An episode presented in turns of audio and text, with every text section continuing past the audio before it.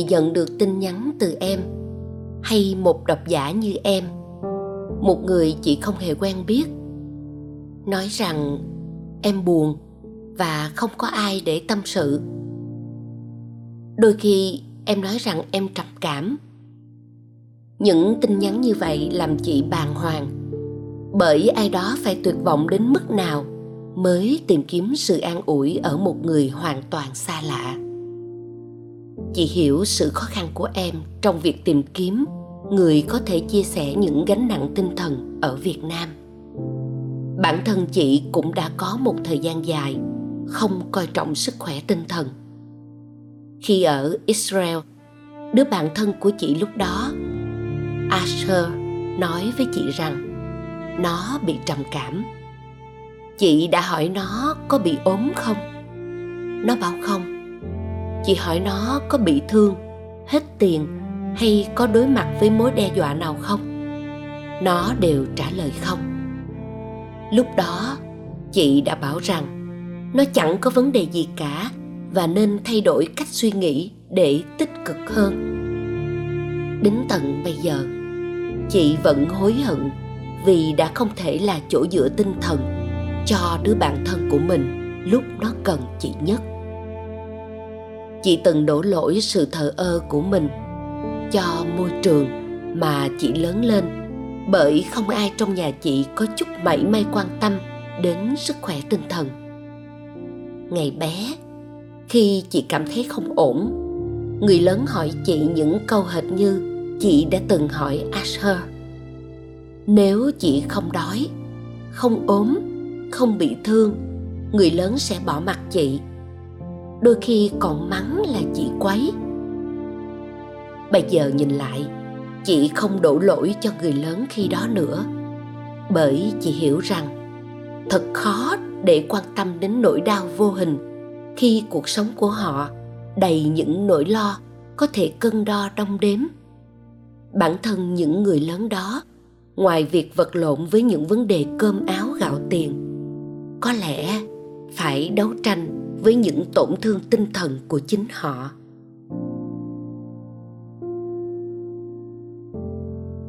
Phải qua một thời gian dài, nhìn thấy những người chị yêu thương trả một cái giá rất đắt, chị mới hiểu được rằng đôi khi chúng ta không khỏe, mặc dù bên ngoài mọi thứ dường như là hoàn hảo.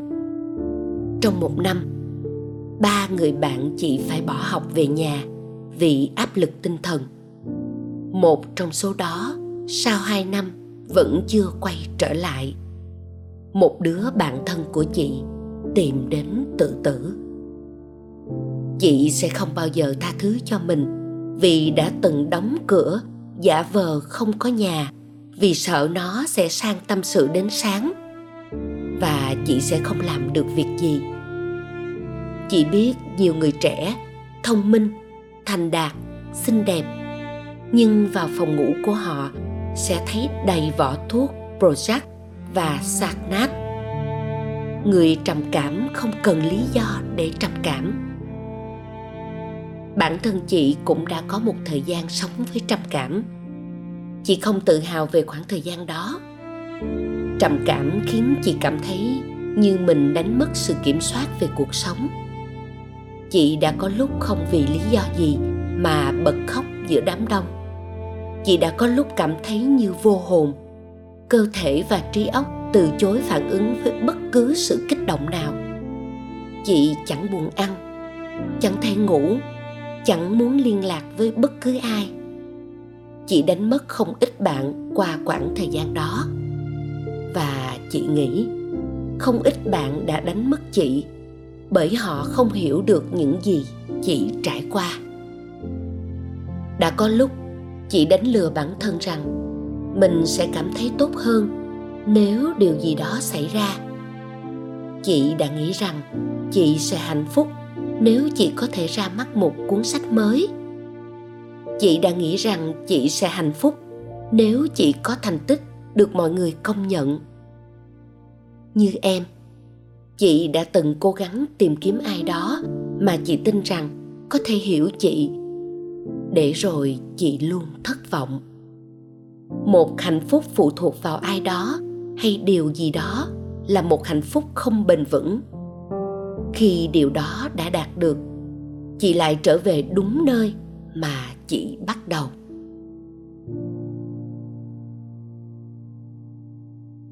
Chị nhận ra rằng mặc dù sự giúp đỡ của những người xung quanh là tốt, nhiều khi là cần thiết.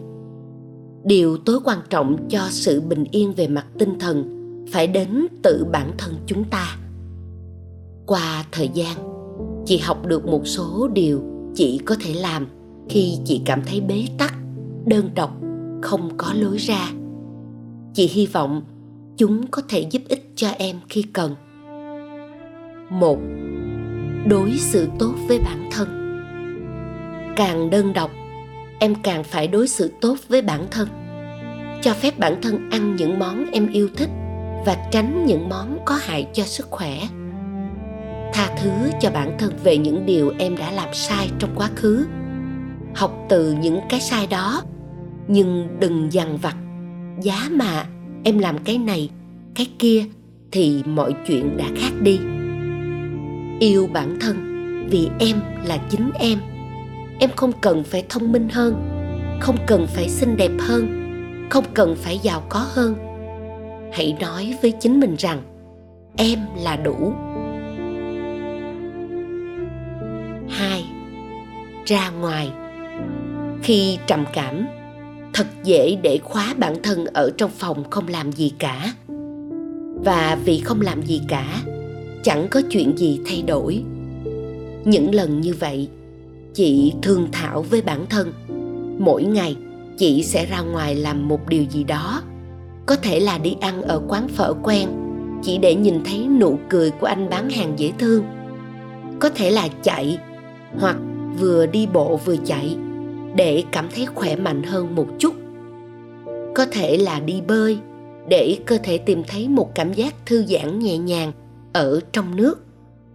Có thể là hẹn cà phê với một đứa bạn thân và nói về những điều làm hai đứa cười như mấy meme trên mạng. Có thể là đi đến nghe một buổi nói chuyện từ một người chị khâm phục.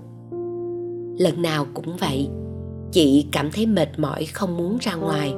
Nhưng sau khi ra ngoài xong, chị lại cảm thấy vui vì chị đã làm điều đó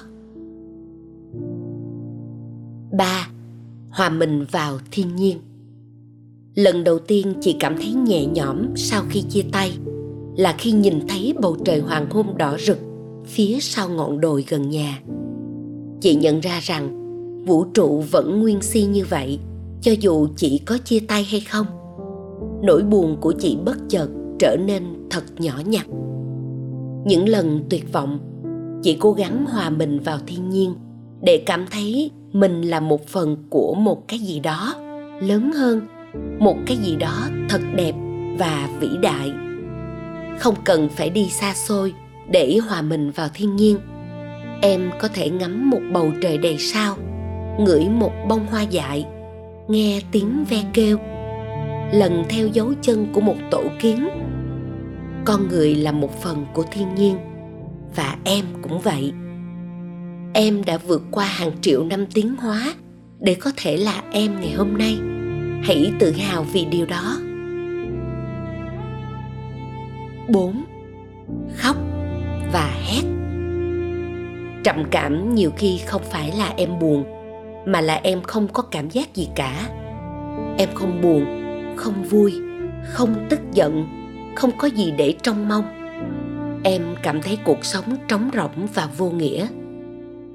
Khi chị trong hoàn cảnh như vậy, Chị cố gắng để kích động bản thân, Để tìm kiếm những cảm xúc mà chị đã đè nén lâu ngày. Chị tìm một chỗ để chị có thể gào thét tất cả những điều khiến chị không hài lòng. Và trong quá trình đó, chị hy vọng có thể tìm ra điều thực sự khiến chị bất hạnh. Và chị khóc. Một khi khóc được, chị cảm thấy nhẹ nhõm hơn nhiều bởi chị biết rằng, chị vẫn còn có thể cảm nhận cuộc sống. Năm, ăn kem và xem một bộ phim đẹp.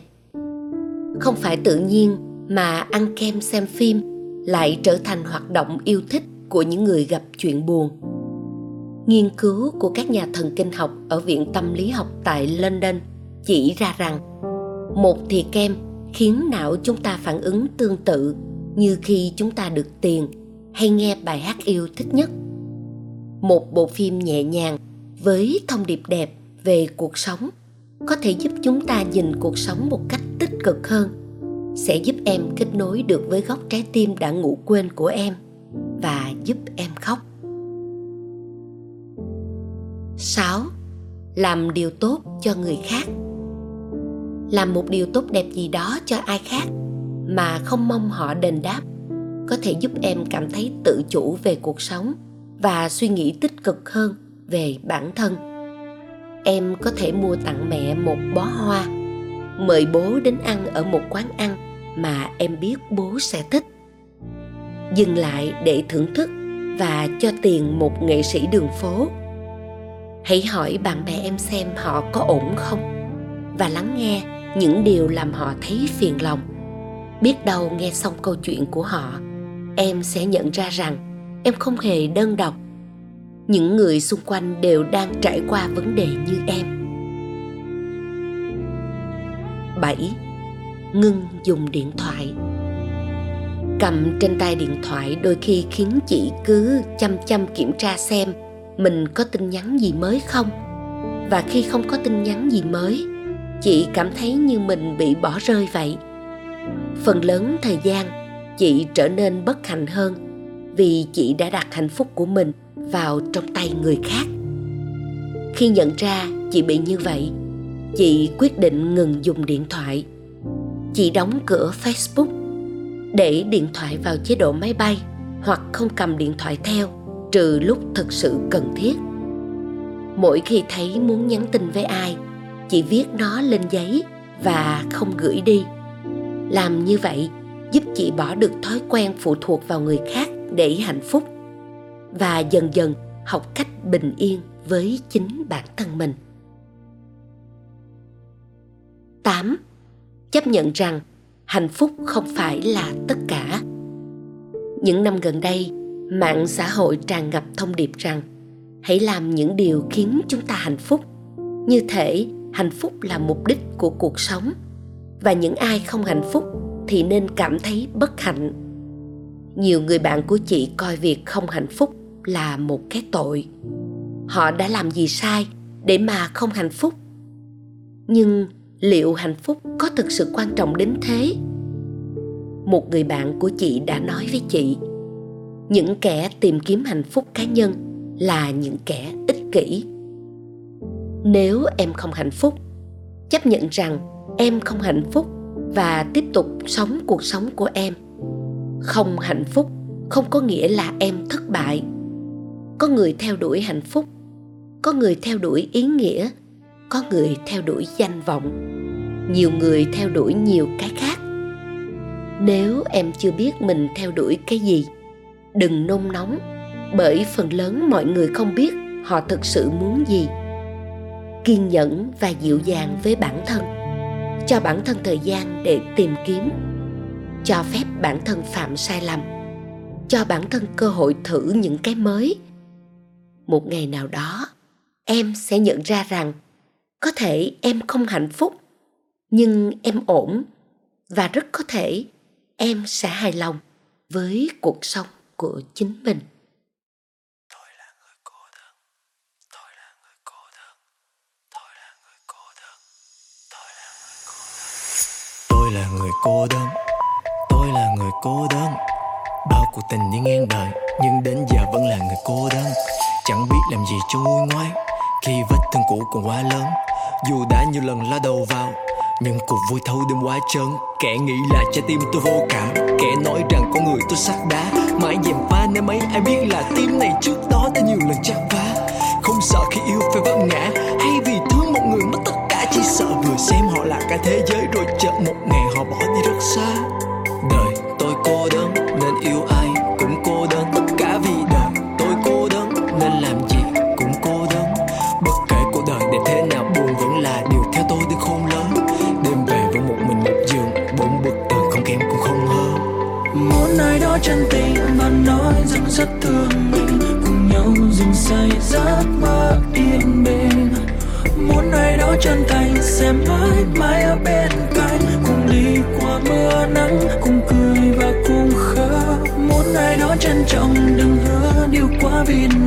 Dù cuộc đời thay đổi vẫn không thay lòng. Muốn ai đó như vậy sẽ mãi mãi chẳng buông tay. Dù thanh xuân đi mất, vẫn sẽ ở lại đây. Luôn cười trước mặt mọi người luôn mạnh mẽ. Ánh mắt là thứ luôn tránh né, buồn phiền thật lâu bởi những lời cảnh khóe vì người cô đơn. Một mình cuộc đời đã quen sống lặng lẽ. Không cần quá nhiều người chia sẻ, chỉ cần một người thật sự biết lắng nghe. Luôn thấu hiểu những tâm hồn tan vỡ nhưng lại hoàn toàn bất lực trái tim mình trong lòng ôm mãi như câu chuyện gian dở. Nên chẳng bao giờ nắm giữ